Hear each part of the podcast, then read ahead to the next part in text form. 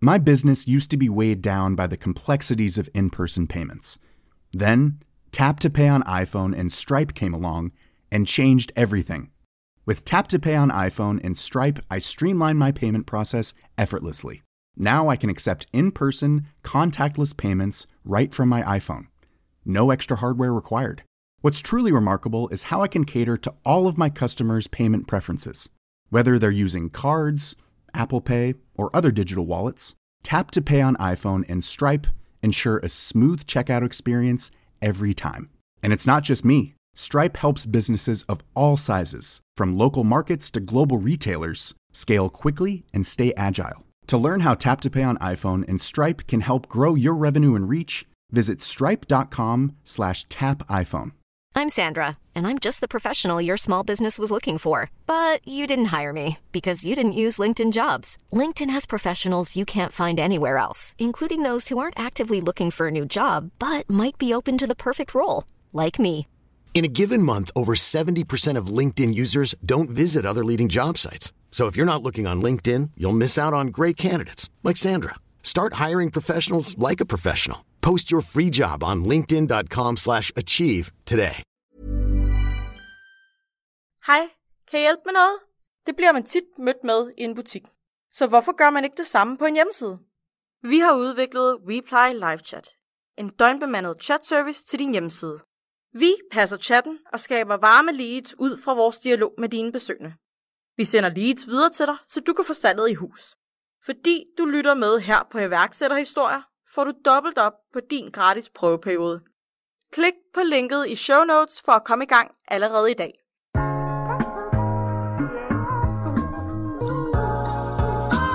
Fra Podtype Media, mit navn er Esben Brandborg Østeby, og du lytter til iværksætterhistorie.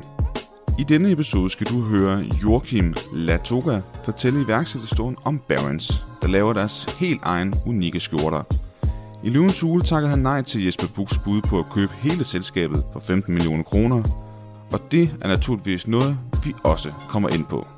Og der er jo nogen, der vil sige, jamen Joachim, er det ikke bedre at eje en, en lille del af noget stort, end en stor del af noget småt? Og jo, det kan det godt være en gang imellem, men, men lige i det her tilfælde, der har jeg været meget sådan, man, man kan ikke være de bedste til at lave alting. Og jeg tror meget på det der med, at jeg kan bare se, hvor vanvittigt meget tid og hvor meget energi vi lægger i at udvikle vores skjorter. Øh, og, det kræver bare total fokus. Så hvis man skal kæmpe om fokus med nogle andre ting, øh, så tror jeg ikke på, at man kan få skabt den der virkelig, virkelig stærke spiller. Jeg tror på, at folk de vil gerne købe deres øh, forskellige ting fra, fra specialister, øh, og ikke generalister. Og jeg tror, at folk er kloge nok til ligesom at vide, at jamen, du kan ikke lave det perfekte af alting. Altså, det, det, det giver ikke mening. Du kommer også til at høre mange andre spændende historier fra Joachim, men lad os komme i gang. Rigtig god fornøjelse. Joachim, ordet er dit. Jamen, øh, min iværksætterrejse øh, starter nok i virkeligheden øh, der, da jeg får mit allerførste studenterjob, lige hvor jeg startede i, øh, inde på Handelshøjskolen inde, på, inde i København, hvor jeg får et, øh, et job i øh, en øh, pensionskasse, hvor vi øh, laver noget, der hedder alternative investeringer, det vil sige investeringer i venture-selskaber og i kapitalfonde og alle mulige unoterede projekter, altså virksomheder, der ikke er noteret på børsen, det var nok der, hvor jeg fik det første sådan, øh, indtryk af alle mulige forskellige forretningsmodeller, og hvor spændende det egentlig var at komme, øh, at komme lidt tæt på virksomheder, uh, uden at, sådan at være uh, så tæt på, at man rent faktisk var en del af det.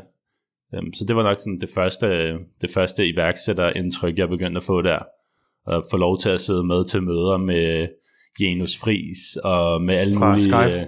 Uh, præcis, alle mulige spændende, spændende folk, uh, fordi man jo sidder på en eller anden måde øh, på toppen af en stor pengekasse, hvor der er rigtig mange øh, ventureselskaber og kapitalfonde, som godt kunne tænke sig at få lov til at investere nogle af de penge. Øh, så det var noget af det, jeg gjorde i, øh, i, i løbet af min studentertid, og det var super sjovt øh, at få lov til at, ligesom at se alting sådan helt op fra toppen af på en eller anden måde. Der fandt jeg så også ud af, at det kunne være sjovt at komme lidt tættere på virksomhederne, og det var der, hvor jeg tænkte, okay, næste step, det må være øh, køb og salg af virksomheder. Det virkede som et, et enormt spændende område, hvor der bare er fuld fart på, øh, du ved, det er de helt store transaktioner, og det er øh, de allerdygtigste. Det er jo per definition de dygtigste øh, iværksættere og, øh, og virksomhedsejere, øh, man, man arbejder med der, fordi det er jo dem, der bliver solgt. Det er jo dem, der ligesom kvalificerer sig til at komme med i sådan et, øh, et, et projekt der, ikke? Øh, så det har selvfølgelig været nok det mest afgørende for at, at få den inspiration, der, og man har kun set de gode cases, aldrig de dårlige. det er jo selvfølgelig enormt inspirerende at være at få lov til at få et kig ind under overfladen, især på, på, på den type virksomheder, som har klaret sig rigtig godt. Inden du kommer videre til, at du så starter Barons, hvad, hvad tog du med derfra at sidde ligesom på, på den anden side af bordet? Jamen det, det har jeg også øh, tænkt lidt over efterfølgende. Hvad, hvad er det egentlig, som... Er, er der nogle ting, som, øh, som i virkeligheden var en hjælp? Fordi i starten, der tænker jeg i virkeligheden ofte, at... Øh, at jeg ville ønske, at jeg ikke havde den her tunge øh, finansielle baggrund, som jeg havde. Men efterfølgende er der, er, jo, er der jo mange, der har gjort mig opmærksom på, at jamen, der er faktisk også en del fordele. Dem har jeg bare ikke selv lagt mærke til i starten, men, men det, at man kan øh, finde ud af at overskue øh, sin likviditet, for eksempel. Ikke? Det der med, at man rent faktisk har penge nok til at, øh, at betale sine regninger, og man, og man har hele den der dimension med omkring planlægning, især når man laver et fysisk produkt, som tager meget, meget lang tid at, øh, at producere. Vi producerer jo vores eget stof helt forbundet af, så det tager meget, meget lang tid, så man, man skal have en enorm langt, øh, lang planlægningshorisont, og det gør at man skal på en eller anden måde kunne finde ud af, hvordan man planlægger øh, noget langt frem i tid. Det, det var i hvert fald en af, de, øh, en af de helt store, som har hjulpet mig meget, tror jeg. Og det andet, det har måske været det her med, at øh, at have den der tilgang, at man ligesom siger, noget af, det, noget af det, vi lærte rigtig meget inde i Deloitte, det var jo, at tit så fik vi en eller anden øh, virksomhed til salg, en industri, som vi aldrig havde arbejdet med før. Måske en eller anden mærkelig nicheindustri, hvor den her øh, virksomhed så var leder. Så skulle man sætte sig ind i den, i den øh, industri, godt nok til, at man kunne forklare folk, der skulle købe den her virksomhed, hvad det gik ud på, på alle områder. Øh, så det, det gør måske også, at man øh, tillærer sig selv en, en metode for, hvordan man rimelig hurtigt får dannet sig et overblik over en eller anden given industri. Og i det her tilfælde, der var det jo så de to første år, hvor vi jo gik øh, lidt ved siden af arbejdet, og i weekenderne og i ferierne, og på en eller anden måde øh, tilegnede øh, os selv noget viden omkring det her med, hvordan fungerer skjorteindustrien, og hele den her jungle af tekstilproducenter, efterbehandling, øh, alle de her brands, hvor er det, de producerer? Der er en hel masse øh, der. Det er jo en helt jungle. Ja, for det er jo ikke bare sådan marked, som i hvor stor marked er, hvilke spillere der er på. Når du siger det her med, at man sådan har en, en, en det her med tilegn sig viden, så kan det jo også være om, om, om, om en del af det at skabe en forretning. Fordi ja. du har siddet på den anden side, men, men hvordan er det egentlig lige, man skal oprette et CVR-nummer, bankkonto, alle de her ting her. Og det er jo bare noget, man ligesom må finde ud af. Præcis, altså det er jo, det er jo lidt vildt, men øh, selvom jeg kommer fra Deloitte og har en øh, uddannelse i finansiering og regnskab, så, øh, og troede, at jeg kunne håndtere min egen øh, moms og regnskab lige de første par år, mens inden vi var gået i markedet. Så en dag, da jeg var på ferie, der fik jeg så et brev fra... Øh, øh, inden for skifteretten af, at øh, jamen, øh, vores, øh, vores selskab var taget under konkursbehandling, fordi at øh, vi ikke havde øh, indberettet øh, selvangivelse til tiden. Og jeg troede ellers alt var i skønneste orden, og så, det var der, hvor jeg tænkte, okay, det kan sgu godt være, at, øh, at vi skal begynde at outsource nogle af de der ting, som vi ikke selv kan finde ud af. Øh, så det var, sådan, øh, det var nok en af de første læringer, hvor man bare fik det der rap over fingrene, hvor man bare tænkte, nej, nej, nej, hvor er det dumt at bruge, øh, bruge 5.000 kroner på at få en øh, revisorerklæring på, at man rent faktisk har de penge øh, stående, som man også havde i går. Øhm, ja, når der kommer sådan en besked ind, så, ja, så ved man, at... Så kommer pulsen lige op, ikke? Og jeg tror det, altså, jeg, jeg har faktisk snakket med mange, som har været igennem det samme, og hvor det bare sådan, du ved, man skal virkelig have respekt for alt det der med, med hele den der jungle af regler og, og oprettelse af selskab og sådan noget. Det er bare, øh, det er sgu, øh, det er godt at få hjælp til det, man ikke ved noget om Præcis. selv. Du snakkede lidt om, at det var noget, I gjorde sådan lidt ved siden af, mens du arbejdede i Deloitte. Ja. Så, men, men hvor kommer ideen til at skulle, skulle starte den her virksomhed? Og hvor, hvor, hvor starter det? Ja, men uh, ideen blev nok meget født i virkeligheden af, af det behov, som, uh, som det at arbejde i Deloitte, det, det affødte, nemlig at uh, jeg gik i hvide primært hvide skjorter hver evig eneste dag, øh, typisk fra, øh, fra det her svenske mærke. Og øh, jeg var super træt af, ligesom at jeg skulle gå på udsalg. Jeg tror, at alle har prøvet det der med at stå og rode i udsalgsbunkerne inde i magasin, og lede efter de klassiske ting, og så kigge op på væggen, og så står der ikke nedsatte varer. Ikke? Og det er jo bare sådan lidt spild af tid. Øhm, så det var en af de ting, hvor jeg, jeg kan rigtig godt lide at optimere ting. Også min tid, især min tid, efter jeg har fået børn.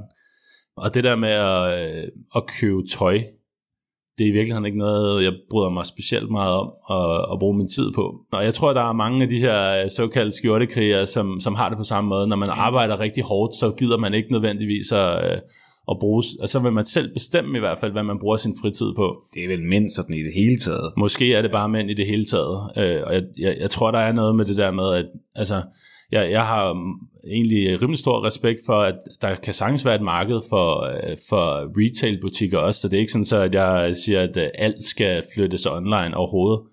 Jeg siger bare, at det, det jeg følte med mig selv, det var, at jamen, i hvert fald lige den her kategori, det kan godt være, at den er besværlig at, at sælge online med logistik og forskel i stoftyperne og størrelserne og alt det her.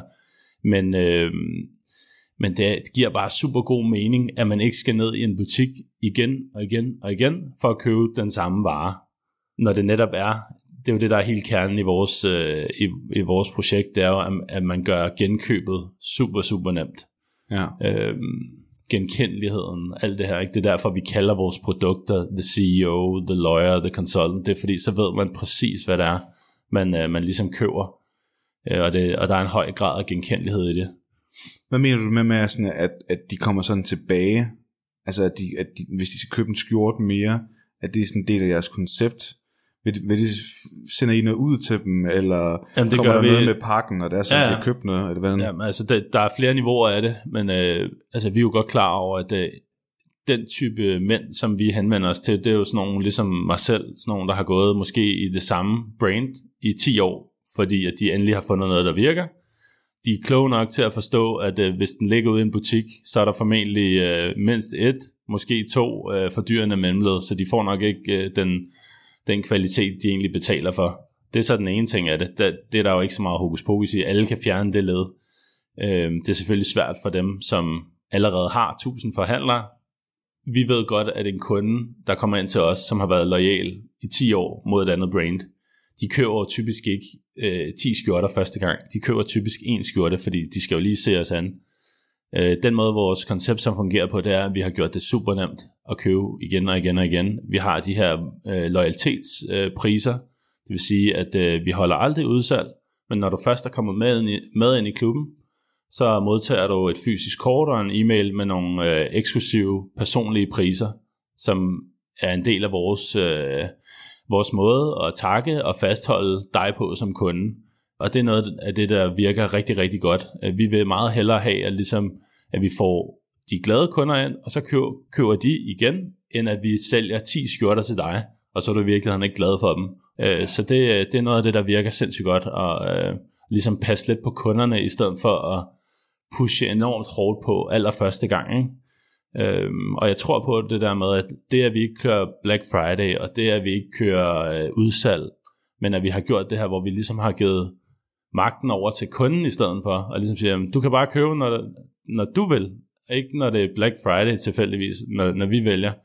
Det er der enormt mange, der sætter pris på, for det er igen det der med, at man sætter pris på folks tid, og man respekterer den tid der. Deres loyalitet. Lige præcis, ikke? Øhm, fordi det er jo sådan lidt, øh, hvis man øh, kommer der og siger, ah, vi er ikke med i Black Friday, og så fire uger efter, så holder man januar udsalg, ikke? så er det sådan, ah, okay, hvor, hvor, hvor seriøst er det lige, tager jeres kunder alligevel? Ja.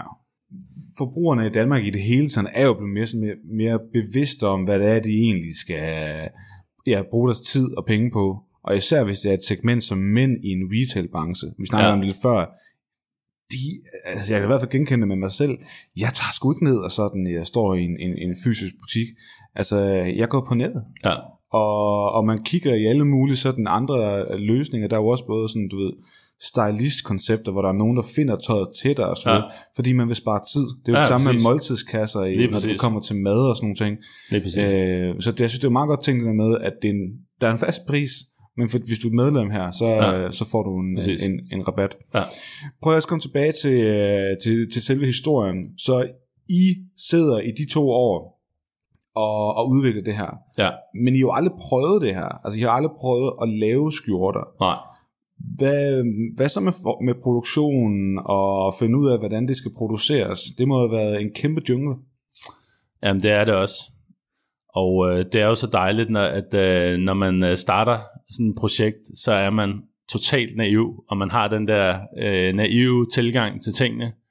Og øh, vores øh, naive tilgang, det var jo, at når man, hvis vi kan finde ud af, hvor de bedste skjorteproducenter i verden producerer deres stof, og får efterbehandlet deres stof, og hvilke nogle øh, bomuldskvaliteter de bruger, øh, hele deres leverandørkæde, helt, til, helt op til systuen, så må det være øh, vores succeskriterie. Så må det betyde, at vi kan lave en skjorte, der er mindst lige så god som de allerbedste. Så hvad- Blandt andet nogle af de andre over på den anden side af sundet. Og det er jo så der, hvor øh, Deloitte-tilgangen til tingene er rigtig handy. Det er jo noget med, at man så øh, begynder at gå lidt systematisk til værks omkring øh, at finde ud af det. Og der gik ikke så lang tid, før vi fik havde meget, meget godt styr på, hvor alle de sådan, øh, vigtigste af vores konkurrenter, de fik produceret. Så, øh, og det er noget med at, at være meget metodisk, tage på, øh, tage på messer, øh, hele tiden spørge ind til, hver gang man møder en person, sørg for, at man får et lead til tre nye personer, som kan give en øh, lidt flere øh, bidder af den der information, man, øh, man skal bruge. Og så til sidst, når man har været rundt nok steder, så begynder man at kunne samle et eller andet form for puslespil. Øh, så det, det, er sådan, øh, det er sådan, vi gjorde det, og det, det virkede ret godt. Men, men det var en, en naiv tilgang, fordi at øh, det, at man har fundet en eller anden fabrik, som producerer en million skjorter for Eton, og hvor Eton producerer 90% øh, af den øh, fabrikskapacitet, det gør jo ikke, at man øh, bliver prioriteret på nogen som helst måde. Og alle, tror jeg, alle systuer og alle stofproducenter i hele verden, de vil for, forklare om deres interne kvalitetskontrol og hvor fantastisk det hele er, og man har ikke forudsætningerne for at forstå det, man har ikke, man har ikke forudsætningerne for at stressteste det, fordi man har ikke erfaringen. Så det var en af de ting, vi, vi skulle helt klart have haft en, øh, en, en med noget erfaring fra lige netop skjorte nichen med. Ikke fra alt muligt andet, men helt specifikt high-end skjorter. Det havde gjort tingene lettere. Det har vi i dag. Øh, så der har vi en, en tidligere produktionschef fra et af de øh, helt skarpe, store svenske mærker, øh, som, som har hjulpet os på sidelinjen her de sidste to-tre år. Og det har jo selvfølgelig hjulpet gevaldigt med at få sat endnu mere kontrol op omkring vores produktion. Jeg tror, du har... Altså, jeg tror faktisk, hvis jeg ikke tager helt fejl, at det var lidt det, der også skete med SNT. Den kommer vi også lidt ind på, på grund af alt det her med løvens hule, men de tog også til Portugal. Ja, At de, de var sådan lidt en fake it to make it. Øh, De sagde, at de havde en masse penge, og på grund af det, mm. så var, var de mere interessante. Så var de produktionsvirksomheden villige Ja. villige til at tage en dybere snak med om, hvordan, Ja. ja. hvordan man gør. Så det giver rigtig god mening, det der med, at hvis Ja. ja. 90% bliver altså produceret et andet sted, så bliver man ikke rigtig man bliver ikke taget seriøst. taget seriøst. Nej. Og det er det der med, øh, hvis, hvis man er et sted, hvor der er en, en stor spiller, der fylder 90%, det er meget, meget let, de skal skrue op. Så skal de bare lige skrue op 11% på den øh, pågældende fabrik, og så rører man jo ud af bagdøren, og så står man igen og mangler en, en fabrik. Ikke? Ja. Så det er det der med, at man skal, man skal virkelig øh, tænke sig rigtig, rigtig godt om der. Men, øh, men der, hvor projektet blev meget, meget konkret, det var faktisk, da mig og min kollega, vi var øh, på et projekt ude i Kina, hvor vi var i gang med at frasælge en, øh, en virksomhed i, i vores Deloitte-tid, Ja. øh, lidt ude fra Shanghai, i sådan en lille, øh, en lille forstad til Shanghai, hvor der bor 8 millioner mennesker. Der havde vi været ude sådan en rigtig, rigtig varm uge, ude på sådan en øh, fabrik, der laver kabler øh, til højhastighedstog. Og øh, nu var vi så øh, færdige ude på den her fabrik, og vi havde arbejdet øh, 60-70 timer den der uge, og var helt smadret, og glæder os bare rigtig meget til at komme tilbage til Shanghai, for at drikke et par kolde øller, og komme tilbage til Danmark igen. Og øh, der står vi så i det her højhastighedstog. Vi havde selvfølgelig ikke købt øh, billetter på forhånd, så vi stod her øh, to mand øh, på øh, plus 91 øh, meter i fuld øh, jakkesæt på gangen her, og, og stod og svedte træn, fordi det var plus 30 grader på, der, på den pågældende dag. Og øh, jeg stod så i min øh, svenske skjorte, som bare stod ret skarpt efter sådan en hel øh, arbejdsdag der, hvor under de værste øh, forudsætninger overhovedet. Og min kollega, han stod i noget, som var to, tre gange så dyrt, skræddersyet, rigtig smart, øh, fint noget. Øh, og han lignede bare en brugt kaklud. Og så stod jeg og drillede ham, fordi vi havde en små to timer ind til Shanghai, så jeg stod jo så og drillede ham, som jeg altid gjorde, med hans øh, krøllede skjorte. Øh, fordi noget skal man jo lave, ikke? så kan man lige så godt drille hinanden. Det er klart.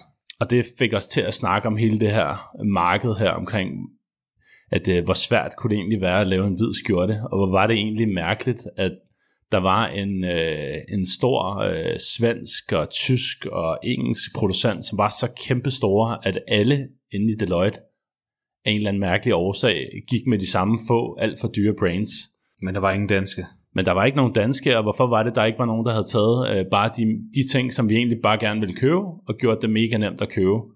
Øh, så øh, det vi så gjorde, det var, at vi stod og snakkede om det i to timer, og så har jeg sådan en legendarisk øh, Instagram-opslag fra øh, Shanghai Skyline, øh, hvor der står hashtag, vi starter sgu et skjortefirma. Det kan jeg, jeg kan vise dig på telefonen her. Ja. Øh, så det er, sådan den, det er sådan den aller, aller første... Øh, det er sådan fra den allerførste dag, hvor vi rent faktisk fik ideen, og hvor det blev meget konkret. Og så gjorde vi det rent faktisk efterfølgende. Øh, vi gik jo ud og drak os en ordentlig kæp i øret, og så tror jeg, øh, de fleste andre idéer, man normalt har, det stopper ligesom der. Men den der, den sad så på en eller anden måde bare ved. Det var, også, det var en ret hurtig beslutning, vil jeg sige. To, to timer samtale, Ja. De gør det sgu. Ja, det var det. Det er det der med, at hvis man lige får lavet et opslag på Instagram, så fanger den. Ja, ja præcis. Jamen, det er rigtigt. Ikke? Så, så fang, jeg vil sige, der er, jo, der er jo så ikke så mange, der fulgte med på den Instagram. Nej, der, ikke så, øh, Nej. Så, men jo, det var jo, det skulle så tage to år derefter, ikke? fordi det har jo så vist sig, at, øh, det var ikke så nemt. at det var jo ligesom med alle mulige andre mærkelige ting her i, øh, i verden, så det der med at producere noget, det er ikke så nemt, som man lige tror.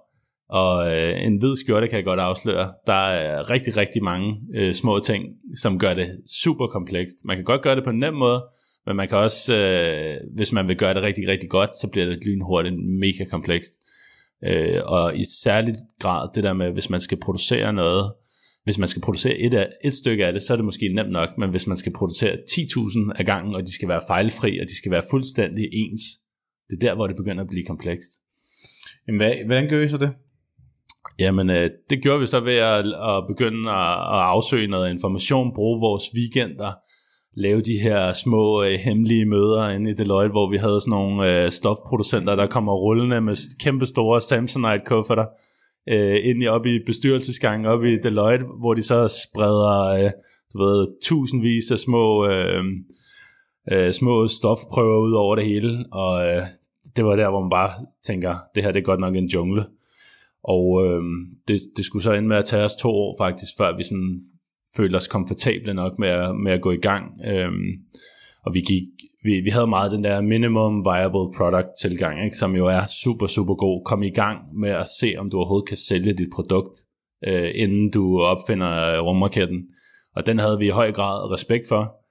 Øh, så vi gik i gang. Vi havde et helt andet setup dengang. Øh, vi havde fundet en super fin øh, italiensk øh, metervareproducent, men vi købte bare metervarer fra, fra lageret, hvor i dag der udvikler vi selv vores, uh, vores egne stoftyper i samarbejde med vores svejsiske producent, som gør, at vi har helt kontrollen over, hvordan er det, vi, hvordan er det, vi udvikler det her produkt fremadrettet. Vi, altså, det kan man jo ikke gøre fra starten. Det kan, det kan man netop ikke gøre fra starten af, for det kræver bare noget kapital, og det kræver, at der er nogen, der rent faktisk gider at arbejde sammen med en. Og der var vi, vil jeg sige, også ret heldige. Der var en ældre tysk kvinde, som vi som sad som en del af produktudvikling og kundehåndtering for, øh, for den her virksomhed, som, som vi arbejder med i dag. Og øh, jeg tror, hun forbarmede sig lidt over os, da vi ligesom vi havde de her planer om, at vi ville lave udelukkende signaturstof, altså egenudviklet stof. Og der kommer bare to gutter, som ingenting ved om tekstiler, og hvordan man efterbehandler, og al den her kompleksitet, der er i det. Så hun, øh, hun gav os ligesom sådan den, den første vej ind, som har været øh, retrospektivt super, super, super vigtig. Og det viser sig så meget hurtigt, at hun faktisk bare var på vej ud hun var på vej på pension, så hun havde ikke rigtig noget at tabe. Hun havde ikke noget at tabe. Vi var så taknemmelige over, at der endelig var nogen, der gad at bruge noget tid sammen med os.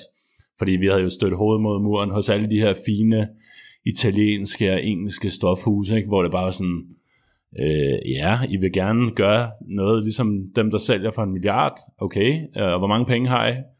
Og jeg har ikke nogen penge, ah, okay, hasta la vista, øh, var typisk øh, ligesom øh, konklusionen. Det, men, men det er jo lidt sjovt sådan at tænke på, hvordan det sådan, øh, at tilfældighederne spiller gjorde lidt, ja. at, at I sidder over for hende, ja. I sidder over for en ung gut, som skulle sidde med det ansvar, ja. som havde mange år på arbejdsmarkedet, ja. så havde han måske ikke forbarmet sig Nej, på samme måde. Præcis, ikke? Og jeg vil så også sige, at der er jo sket sindssygt mange fejl. Altså, så det er jo ikke sådan, så, at, øh, at det bare var den, øh, den hellige gral, der så gjorde, at alt bare løste. Der har så bare været alle mulige andre områder, hvor vi ligesom har fået en masse øh, rap over nallerne, kan man sige, lige der i starten. Ikke? Jamen, du nævnte noget om, da vi snakkede telefon, noget med, øh, hvor I får bestilt nogle ting, og så var produktet ikke helt, som det skulle være? Eller hvordan var det nu, det var? Det var lidt hårdt lige der i starten, fordi at, øh, øh, så vi havde fundet en, en systue, som var, skulle være top, top of the pop, øh, og produceret for de her fine, dyre, svenske og italienske mærker, og øh, det hele virkede super, super godt. Det, der så bare lige var problemet, det var, at øh, når de fik ekstra travlt, så brugte de øh, underleverandører, uden at fortælle det til os. Og underleverandøren, de havde nogle andre maskiner end dem, som man skulle bruge for at lave øh, skjorterne på pr- præcis den måde, som vi gerne ville have lavet vores skjorter på. Og det medførte blandt andet, at vi havde øh, et parti skjorter på en små 1000 skjorter, som vi fik hjem. De så rigtig flotte og fine ud. Problemet var bare, og vi, og vi gik i gang med at sælge dem, og fik solgt dem. Og så begyndte vi efter sådan kort tid at begynde at få nogle øh, kunder, der sagde, hvad er det meningen, at, øh, kraven sådan skal begynde at smuldre og falde sammen efter øh, 3-4-5 vaske. Og da der så begyndte at komme mange af dem, så stod vi bare, og man kunne næsten ikke sove om natten, fordi man bare tænkte, nej, nej, nej, hvad er der lige sket her?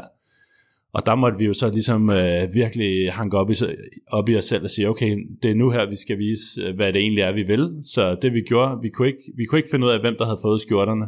Vi vidste bare, at de var derude, så vi vidste, der var en masse skjorter, som ikke havde nogen problemer, og vi vidste, der var nogen, som lå på lageret, men vi kunne ikke finde dem.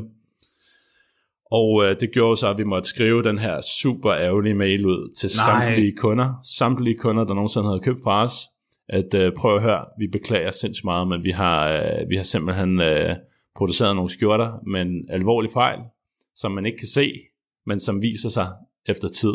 Det er selvfølgelig ikke sådan, en skjorte skal være for Barons.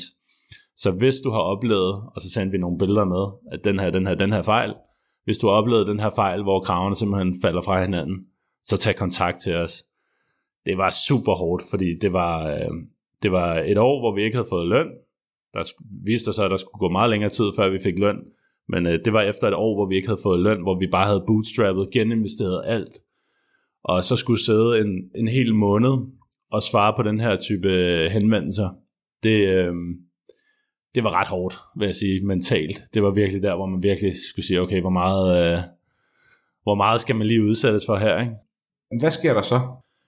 Så sker der det, at vi begynder så småt at have lidt penge øh, via den her øh, proces, hvor vi hele tiden geninvesterer i stedet for at trække løn ud til os selv. Så vi, øh, vi geninvesterer i at udvide vores sortiment med nye størrelser, nye pasforme. Vi bliver lidt klogere hele tiden. Og øh, i takt med, at vi kan få øh, øget vores volumen en lille smule, gør det så også, at vi får adgang til den her, øh, den her metode, hvor vi ligesom begynder at lave signaturstof helt fra bunden af, og begynder at virkelig at nørde den del. Du kan øh, lave et hvidt stykke stof på cirka en million forskellige måder. Det har vi sådan ganget sammen. Og det er fordi, der er forskellige øh, væveformer, der er forskellige tætheder, der er forskellige garn. Garnet kan være spundet på forskellige måder og når stoffet er fuldstændig færdigt, så er der en hel masse forskellige efterbehandlinger, øhm, som, man skal have, som man skal have styr på. Så det er derfor, at vi i daglig tale så plejer vi at sige, at man kan lave det samme stykke hvide stof på cirka en million forskellige måder. Og et, et meget godt eksempel at, at synliggøre det på, det er, at øh, da vi gik i gang helt fra start af, der, øhm, der sagde vi, okay, vi, vi, har den her, øh, vi har den her skjorte fra, øh, fra det her svenske mærke, som er helt klart af deres bestseller det skal vi lave noget, der minder om. Der fandt vi så ud af, at hvis vi lavede den hvide og den lyseblå fuldstændig ens, men den ene var, var lyseblå, og den anden var hvid, så, øhm, så var den, den hvide lige en anelse for gennemsigtig, synes vi. Og så tænkte vi, jamen øh, vi kan jo gøre, hvad vi vil, så lad os da bare øh, øge tætheden bare en lille smule i, øh, i vævningen, øh, sådan så at den bliver lidt mindre gennemsigtig. Og, øh, og det viser så, da vi havde gjort det, at så blev den mindre strygefri. Så det er lidt sådan, hvis du hiver i, øh, i, øh, i et håndtag øh, over et eller andet sted, så har det påvirkning et eller andet andet sted. Og det, det er det, der er så vigtigt at forstå med, med skjorter, det er, at øh, den perfekte skjorte, den, den findes ikke. Altså det giver slet ikke nogen mening at snakke om den perfekte skjorte. Det handler om sådan en kontinuerlig forbedringsproces, hvor man finder den, den helt optimale balance mellem nogle forskellige parametre. Og det, det er det, man kun kan. Man kan kun arbejde hen imod den balance, hvis man selv har kontrollen. Fordi ellers så er du bare nødt til at købe en ny metervare, som du ikke aner noget som helst om. Øh, og det, det har vi været sådan ret religiøse omkring. Det, det er svært og tungt at forklare det til, til alle folk, øh, sådan så, man, sådan, så det giver mening, og, og det er let forståeligt. Men, men det er det, der ligesom er det vigtige at, at forstå. Det er, at, øh, at man skal have kontrollen over sit produkt. Det giver jo super god mening. Det går jo sådan set meget godt her.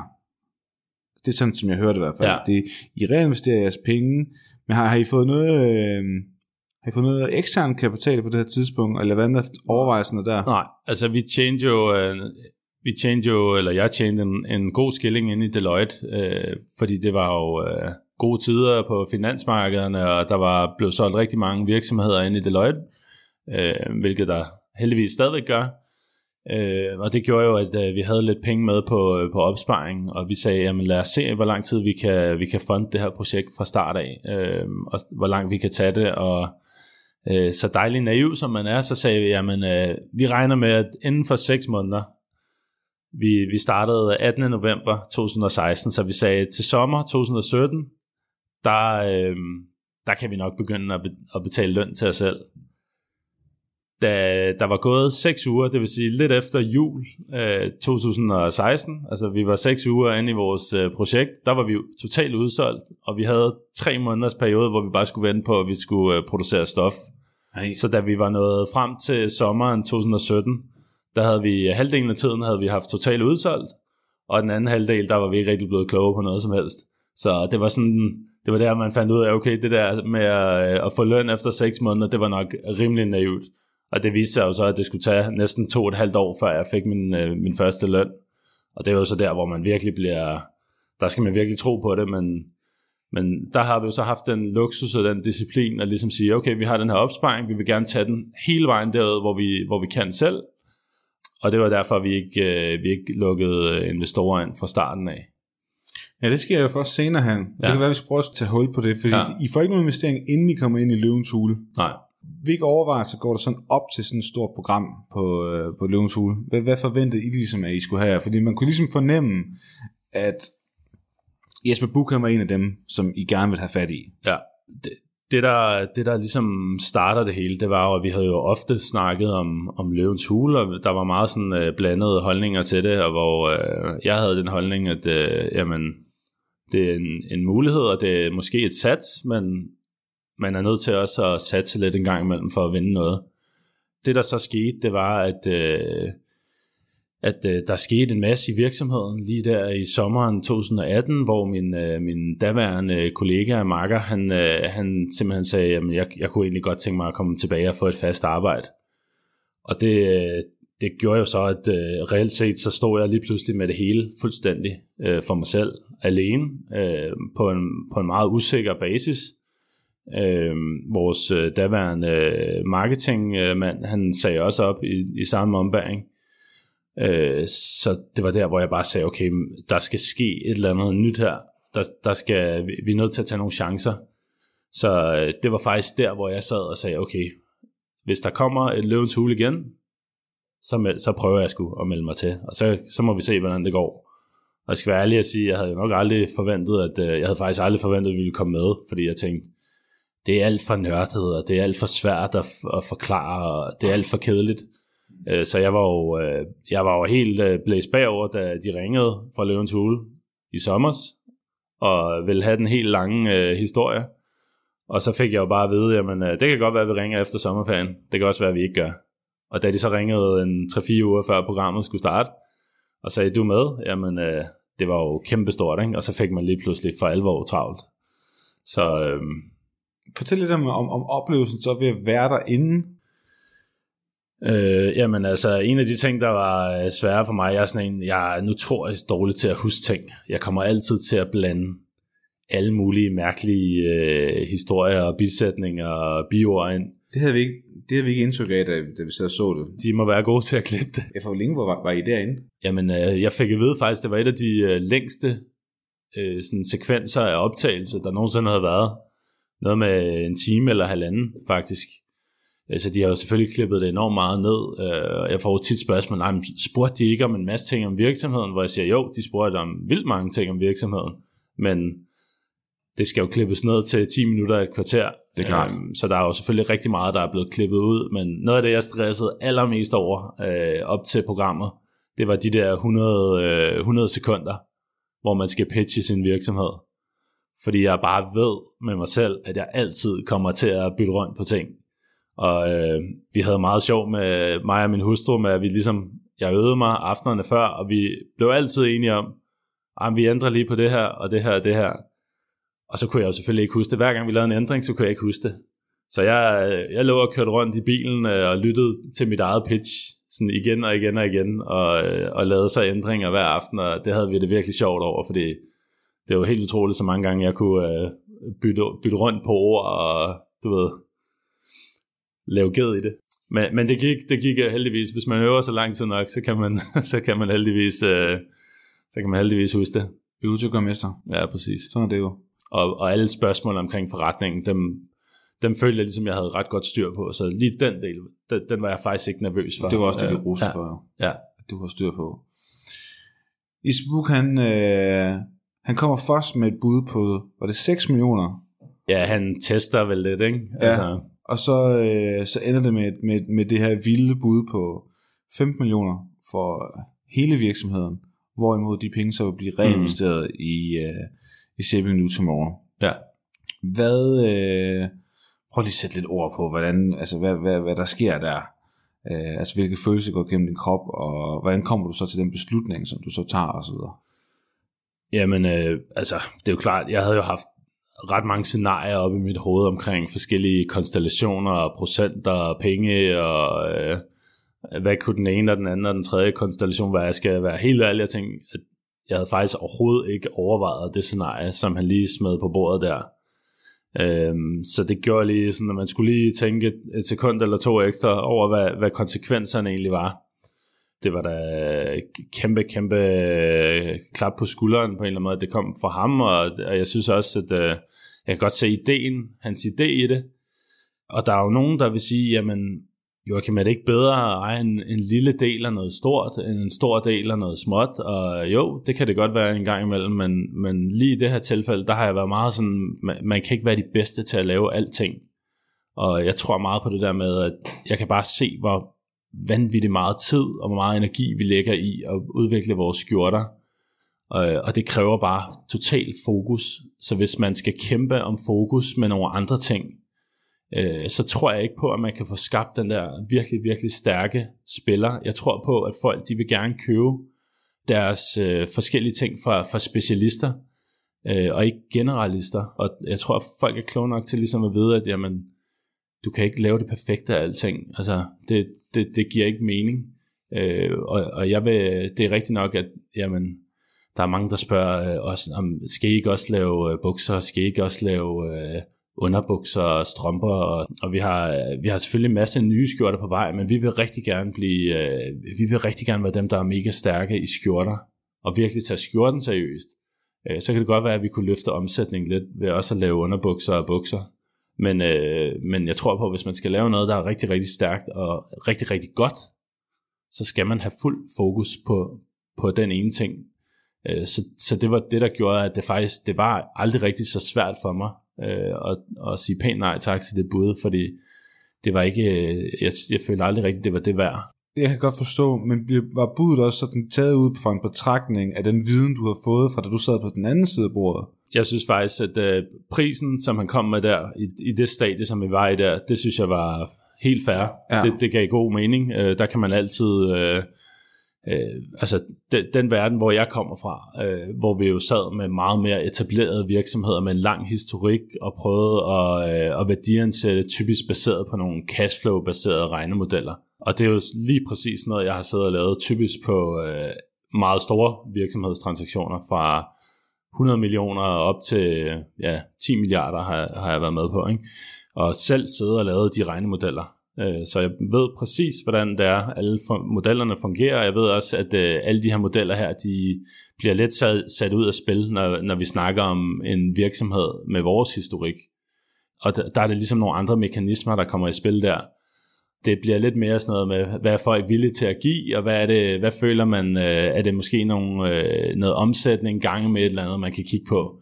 Øh, men, men der er ikke sådan en facit, hvor med to streger, man kan sætte under. Men jeg synes, at, øh, at de der 15, det var sådan nogenlunde, øh, det var nogenlunde det tal, jeg havde op i hovedet for sådan en, en markedsværdi. Så på den måde synes jeg, at, øh, at det gav meget god mening faktisk. Øh, det var bare aldrig noget, jeg var, ville være villig til at sælge virksomheden for. Og jeg kunne samtidig også godt regne ud, nu nævnte han jo selv nogle tal, han sagde 30-40 millioner, det vil sige øh, eksplosiv øh, omsætnings- og indtjeningsvækst, øh, for den her anden virksomhed, SNT. See ja, new tomorrow. Lige præcis. Øh, og der sagde jeg, okay, hvis, øh, hvis det var mig, der skulle sælge den ind i Deloitte, så øh, vil jeg lige lave øh, den hurtige øh, konvolutberegning, og det vil jeg gange med en 10-12 stykker. Øh, og så lægge, øh, lægge de 15 oveni, og så sagde hvad, hvad giver det så procent? Og, så, og det var derfra, hvor jeg sagde, okay, så er det nok 450-500 millioner kroner værd, og hvad er 15 procent af det? Cirka 3 procent. Hvad er 15 millioner for det?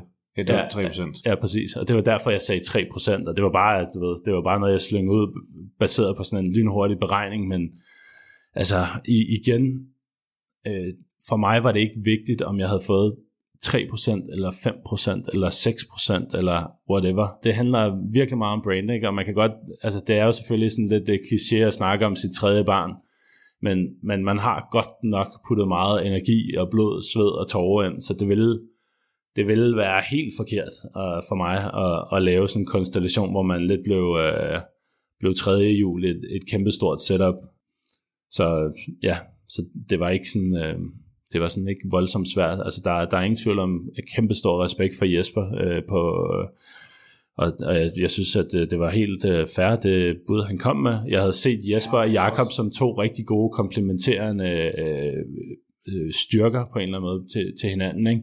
Jakob, der har det her kæmpe e-commerce setup med en hel masse komplementerende selskaber omkring fragt og logistik og hele den her forståelse. Jeg synes også, at Jesper han var, var respektabel i den forstand, at han jo havde investering i forvejen hos Sheppy New Tomorrow. Ja. Han vidste, der kom måske også snart. Ja. Men han kunne også godt se, hvad det var, du havde gang, du havde fanget ja. en, en, en målgruppe, som de også godt kunne være interesseret i, måske. Ja. Og det er jo selvfølgelig ind i det der, så har han det der An Ivy. Ja. Det er skide godt tænkt, men jeg synes, det var, jeg synes, det var cool, at det kun var for hele virksomheden. Ja. Altså, det ville have været res- nærmest respektløst, vil jeg sige, hvis han var kommet og sagt, at jeg vil gerne købe 10% af den virksomhed. Velvidende om, at der er en anden virksomhed, han investeret i, som også vil lave skjorter. Ja, ja. Ikke? Oh. Så det, jeg, synes, det, jeg synes, det var ret cool af ham. Men det ender jo et helt andet sted, så. Det fordi at øh, Jacob Rigsgaard kom jo ind fra sidelinjen, og havde egentlig sådan lidt meldt sig ud jo har sagt, at det var ikke lige hans øh, branche, og han havde brugt alt for mange penge. Han havde tabt alt for mange penge på, ja. på tøjbranchen. Ja. Han kommer på alligevel. Jamen altså, Jakob han er jo en smart købmand, tror jeg. Og det værste, man kan gøre, hvis man er interesseret i noget, det er jo at begynde at tale det op og handle det op i pris. Øh, det, er jo, det er jo bedre at, at se tingene udfolde sig, og så slå til i sidste øjeblik, så købmandsmæssigt, så må man jo tage hatten af for Jakob. Han er, han er, han er en dygtig mand.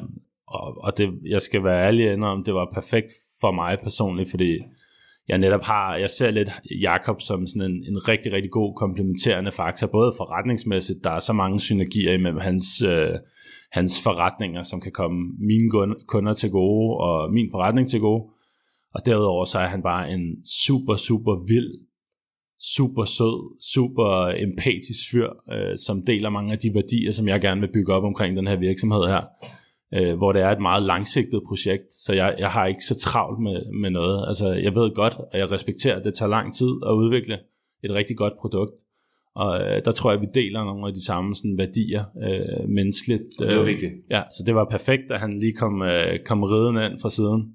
Jeg kunne godt tænke mig at høre lidt mere om, øh, hvad der skete efter.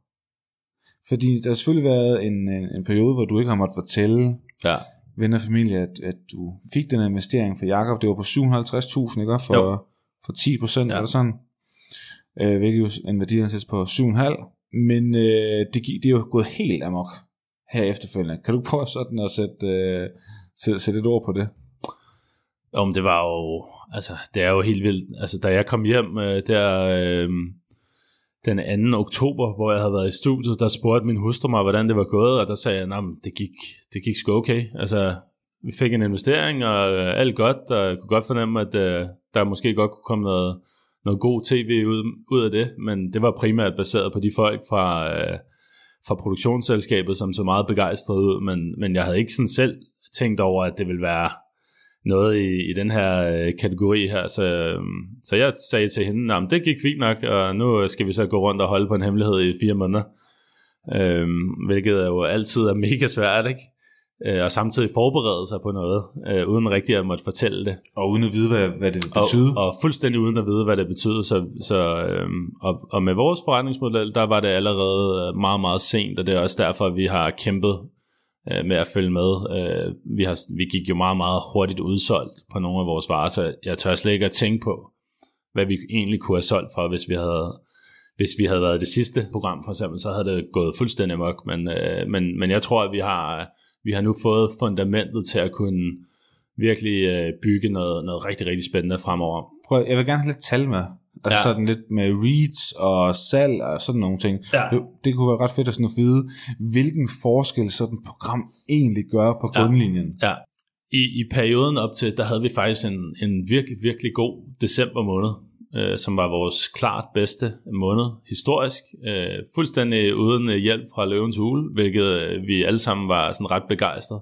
Når jeg siger alle sammen, vi er altså kun tre mand på kontoret og en, øh, og en student, øh, som kommer ind to gange om ugen. Så vi, vi var ret begejstrede, da, da vi var færdige med december måned. Samtidig så betød det så også, at vores lager var endnu mere tyndsligt øh, på vej ind i Løvens Hule. Og øh, så vi havde haft meget godt gang i forretningen. Så øh, nytårsaften blev øh, Løvens Hule jo lagt øh, op til stream, og øh, der nytårsdag, der skete ikke rigtig så meget. Stille og roligt, øh, ligesom de fleste andre dage, og jeg tænkte, okay, det bliver nok meget stille og roligt det her. Og så kunne jeg godt mærke der den anden, øh, vores afsnit blev vist øh, torsdag den 2. Øh, januar øh, klokken 20 om aftenen. Og øh, der kunne jeg godt se, okay, der er godt nok, øh, der er godt nok fart på her. Nu er der øh, 50-100 mennesker inde på sitet på et eller andet givet tidspunkt. I vores verden er det vildt mange, ikke? Mm. Det er vi slet ikke vant til. Og sådan, øh, vi sad og kiggede på hinanden sådan, okay, det er godt nok mange det her. Nu er der 200 inde, nu er der 300 inde. Sådan fortsatte det hele dagen, indtil vi sad og spiste aftensmad på teamet her øh, inde på kontoret. Og der var sådan 7-800 inde. Der var klokken måske halv otte om aftenen, og vi var sådan ved at lige spise af, så vi var klar på, øh, på chats og på, øh, på kundeservicen, øh, når det store flow kom. Og vi havde sat sådan en skærm op, hvor vi, hvor vi kunne følge øh, øh, antal besøgende med sådan en, øh, sådan en tigger, der bare rullede op af. Og da klokken så blev, øh, blev 20.40, og vi gik på der, der, der stod den på 1000 inde på websitet.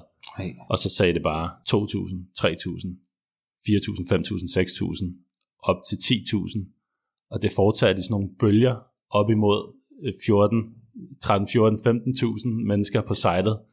Og så tænkte man, okay, det falder nok meget hurtigt tilbage igen. Og det vilde var bare, at der var bare så mange mennesker inde på det website øh, i de få timer der efterfølgende. Og da, da jeg gik i seng der om natten halv tre om natten, øh, der var der stadigvæk tusind mennesker på vores website, hvor man bare tænker, wow, hvad, hvad sker der lige her, ikke? Øh, og det fortsatte jo så bare. Øh, og det, det var jo helt vildt, ikke? Så det gør jo også, at vi har haft øh, virkelig, virkelig mange mennesker inde på besøg på vores lille, lille hjemmelavede hjemmeside. Mm. Kvart million mennesker inde øh, på, altså unikke besøgende øh, på 36 timer. En kvart million mennesker, det er jo helt vildt, ikke? Og det kunne den godt holde til. Altså, den var, vi kører, det er en, en lille læring måske derude, det er, at vi kører på Shopify, det har vi altid gjort, og det har været øh, rigtig, rigtig godt for os. Øh, vi var lige ved at rulle over i noget øh, lidt mere hjemmelavet, hjemmehostet, øh, og øh, jeg er lykkelig over, at vi valgte at blive på en, en platform, som er så, så stabil, at det er, en, det er næsten ligegyldigt, hvad du øh, udsætter den platform for, fordi de har, de har nogle server, som kan klare en helt anden kapacitet. Kylie Jenner for eksempel, hun ligger på en, en web på en Shopify-platform. Tesla ligger på en Shopify-platform. Ja. Øh, og de er meget, meget skalerbare. Så det var selvfølgelig en af de ting, jeg havde lige clearet med, med Shopify. Jeg skal bare lige vide, er I helt sikre på, at, øh, at øh, platformen kan klare øh, en kapacitet på, øh, på rigtig mange mennesker? Og så kom der bare et super køligt svar tilbage, som var sådan et, øh, der er ikke noget, I kan gøre i Danmark, der kan ryste noget som helst omkring uh, Shopify. det er lidt køligt, uh, så man skal helst kunne levere på det, når det så gælder. Men uh, der var slet ikke noget. Det gør det så også. Det må man sige, ja. Nu fik du fortalt lidt om, hvor mange hjemmesidebesøgende der havde været. Der havde været. Hvad med de sociale medier? For jeg ved også, at det er gået, gået helt amok der. Jamen, øh, altså, der er ingen tvivl om, øh, vi har ramt et eller andet inde i LinkedIn, som bare har fået tingene til at stikke fuldstændig af, og det er jo helt fantastisk, og det hele startede egentlig øh, med, at vi gjorde nogenlunde det, vi plejer, at øh, når vi har et eller andet spændende at fortælle, så deler vi det lige på LinkedIn, og det er jo ikke noget, der sådan plejer at rykke sådan gevaldigt meget. Øh, så det gjorde både jeg selv, og det gjorde Jakob Riskov også. Og særligt uh, Jakob Riskov, han har selvfølgelig en helt anden rækkevidde end, uh, end så mange andre mennesker, inklusive jeg selv. Og det opslag, han lavede der, hvor vi står uh, som, uh, som Gø og Gokke og ja, arm i arm, der, uh, det er bare gået amok. Altså det har fået over en million visninger og 20.000 uh, likes, og uh, Ej, vi har fået at vide fuck. af diverse LinkedIn-eksperter, at det skulle være det mest sete LinkedIn-opslag i, i Danmark, eller sådan et eller andet. Så det, det er sådan helt vildt. Det er helt vildt, så det gør jo lige pludselig, at vi har fået en, uh, en, en helt anden rækkevidde, end vi, end vi havde tidligere på det medie der, ikke? Som, er, som er super spændende, og jeg har simpelthen blevet væltet af så mange søde uh, kommentarer med alle mulige maleriske beskrivelser omkring, hvordan folk de så det program derhjemme, og uh, hvad de selv ville have gjort, og uh, Ja, apropos det, fordi jeg lavede nemlig et, øh, et opslag også på, øh, øh, for Facebooks iværksætternetværk, hvor jeg netop fortalte, at jeg skulle over møde dig. Ja. Den gik også totalt viral, og jeg tror, det har noget at gøre med nyhedsaktualiteten i, at det er lidt vildt at sige nej til 15 millioner og Jesper Buk. At nu har du fortalt meget godt, hvorfor du ikke gjorde det, ja. øhm, og det har du også gjort i, i andre medier. Det er det der med, det, det var, det var det vilde, der skete i den der den episode. Det er det, som folk de snakker om. Ja, og det er jo, øh, der ligger en masse kompleksitet bag det, men, men jeg vil sige, overvejelserne, det som folk de nok kan genkende, det er det der med, at der er mange, der sidder og tænker, hvad vil jeg egentlig selv have gjort? Og hvad vil der skulle til, før at jeg svarede det ene og det andet? Det kan jeg mærke, det, det er der virkelig mange mennesker, der er blevet meget sådan, øh, påvirket af, og så ja. er det jo... Ja. Hvad vil du så råde andre til? Fordi du har jo både siddet på den anden side, med salg af virksomheder. Nu har du også nu er du selv på en iværksætter, du har ligefrem været inde i løvens hule og stå over for, for de her prominente investorer. Er du sådan, kunne du komme sådan med nogle, nogle, nogle tips og råd? Det er ikke normalt, vi gør noget her i den her podcast, men jeg synes, det er som, du har en baggrund, som også gør, at, at du har noget kvalificeret viden. Er der sådan noget, du vil sådan kunne fortælle, det er det her, man sådan ligesom skal gøre sig og overveje sig, om man skal tage imod sådan en investering eller et opkøb fra, øhm, fra, ja, fra en større virksomhed, eller hvem det nu er? Jeg, jeg tror, det er enormt individuelt. Øh, det, det tror jeg. Det, man, man skal ligesom man skal gøre det, der føles rigtigt, og som ens øh, egen... Man, man skal ligesom finde ud af først, hvorfor er det, man gør det, man gør. Hvorfor er det, man overhovedet har begivet sig ud på, på det projekt, man er i gang med. Er det, handler det om at, at cashe ud og tjene en masse penge øh, hurtigt, eller handler det om at, at udføre et eller andet projekt, som stikker dybere end, end bare penge? Øh, så, så det er nok den ene del af det. Ikke? Og så skal man også finde ud af, hvad er det for et projekt, man er i gang med at lave. Er det, er det et scale-up? Altså er det, er det en virksomhedstype, som egner sig rigtig, rigtig godt til at blive skaleret enormt hurtigt, fordi at der, man har fundet en eller anden vinkel af et marked, som bare skal ud og, og dække sig lynhurtigt, og derfor skal man bruge enormt mange penge.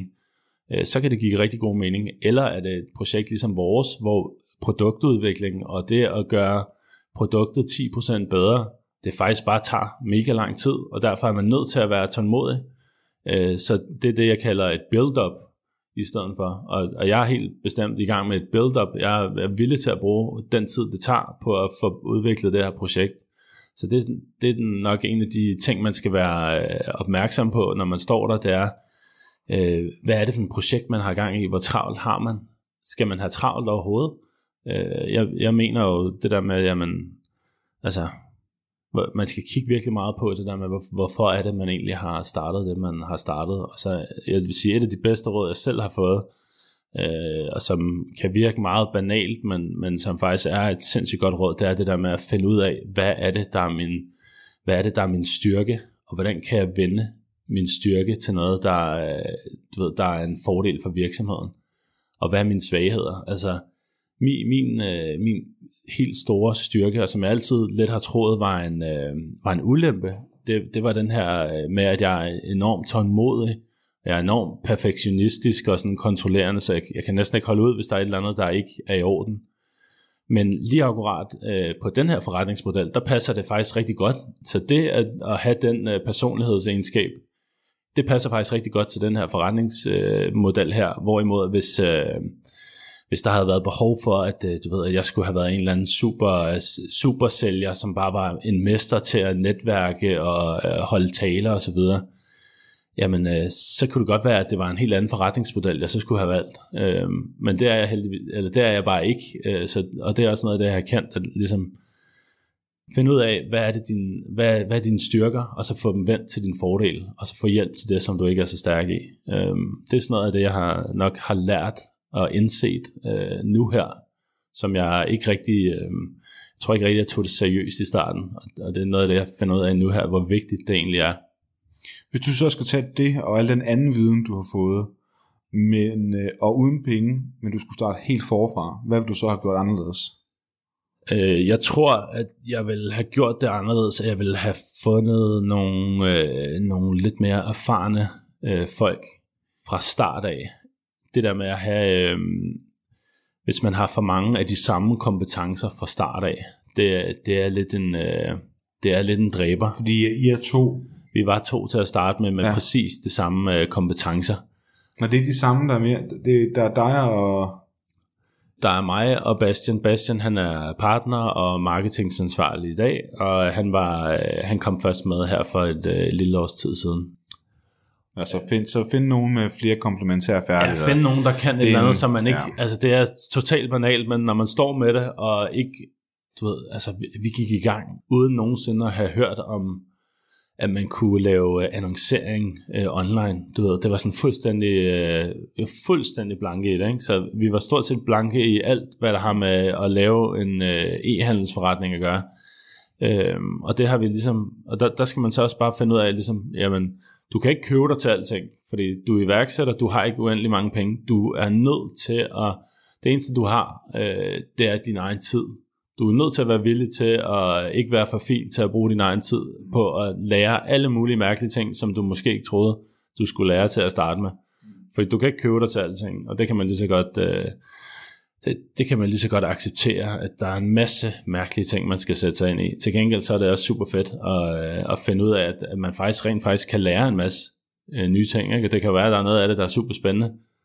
Det er jo sådan en, øh, en disciplin, øh, jeg har fået sindssygt meget respekt for. Det er jo sådan noget med marketing og e-commerce og alle de små øh, fine ting, man kan, man kan arbejde med, som, øh, som er sådan nogle, jeg ser lidt som sådan nogle små tandhjul, at øh, man kan godt lade være med at have dem, og så kører maskinen stadigvæk, men øh, hvis man har alle de der små fine tandhjul, der, øh, der, der griber ind i hinanden, så kører maskinen bare lidt bedre. Og man kan blive ved med at tilføje og gøre det hele lidt bedre hele tiden. Hvis du nu skulle nominere en her til podcasten, hvem, øh, hvem skulle det så være? Hvis jeg skulle nominere en til podcasten, så vil jeg sige, at øh, drengene fra NAP, har en sindssygt spændende historie. Det her med at gå fra at, øh, at være nogle af de øh, helt første, der udvikler apps til store virksomheder i Danmark, for så at lave et, et totalt 180 skift og gå over imod at bygge en øh, software as a service virksomhed rettet mod de allerstørste virksomheder i verden. Og deres uh, sælgerkorps uh, og rejse en hel masse penge fra venture. Øh, det er en vildt, øh, vildt spændende historie, så det, øh, det kunne i hvert fald være et bud. Jamen det vil jeg prøve at se, om, øh, om vi skal have med. Ja. Joachim, tusind tak, fordi at, øh, jeg måtte komme herover til København og høre om, øh, om din historie i øh, Barons. Og alle held og lykke fremover. Velkommen, og tak fordi jeg måtte komme. Det var altså iværksætterhistorien om Barons, fortalt af Joachim Latoga. Jeg håber, du nød det. Og hvis du gjorde, så kan du gøre dagens gode anmeldergærning og bruge sølle et minut på at give os 5 stjerner, der hvor du lytter til podcast. Husk i øvrigt, at vi har mange andre episoder med tidligere deltagere i Løvens Hule. Måske husker du for eksempel Holsborg, som sagde nej til 4,5 millioner kroner, eller To Good To Go, som faktisk også deltog i den tyske udgave af Løvens Hule. Og du kan finde alle historierne i dit feed. Ellers har jeg ikke så meget mere at sige end på gensyn, kan du have en rigtig god entreprenant dag, til vi høres ved. Hej.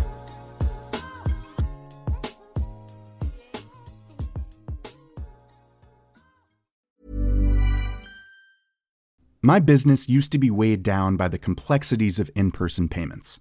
Then, Tap to Pay on iPhone and Stripe came along and changed everything. With Tap to Pay on iPhone and Stripe, I streamlined my payment process effortlessly. Now I can accept in person, contactless payments right from my iPhone. No extra hardware required.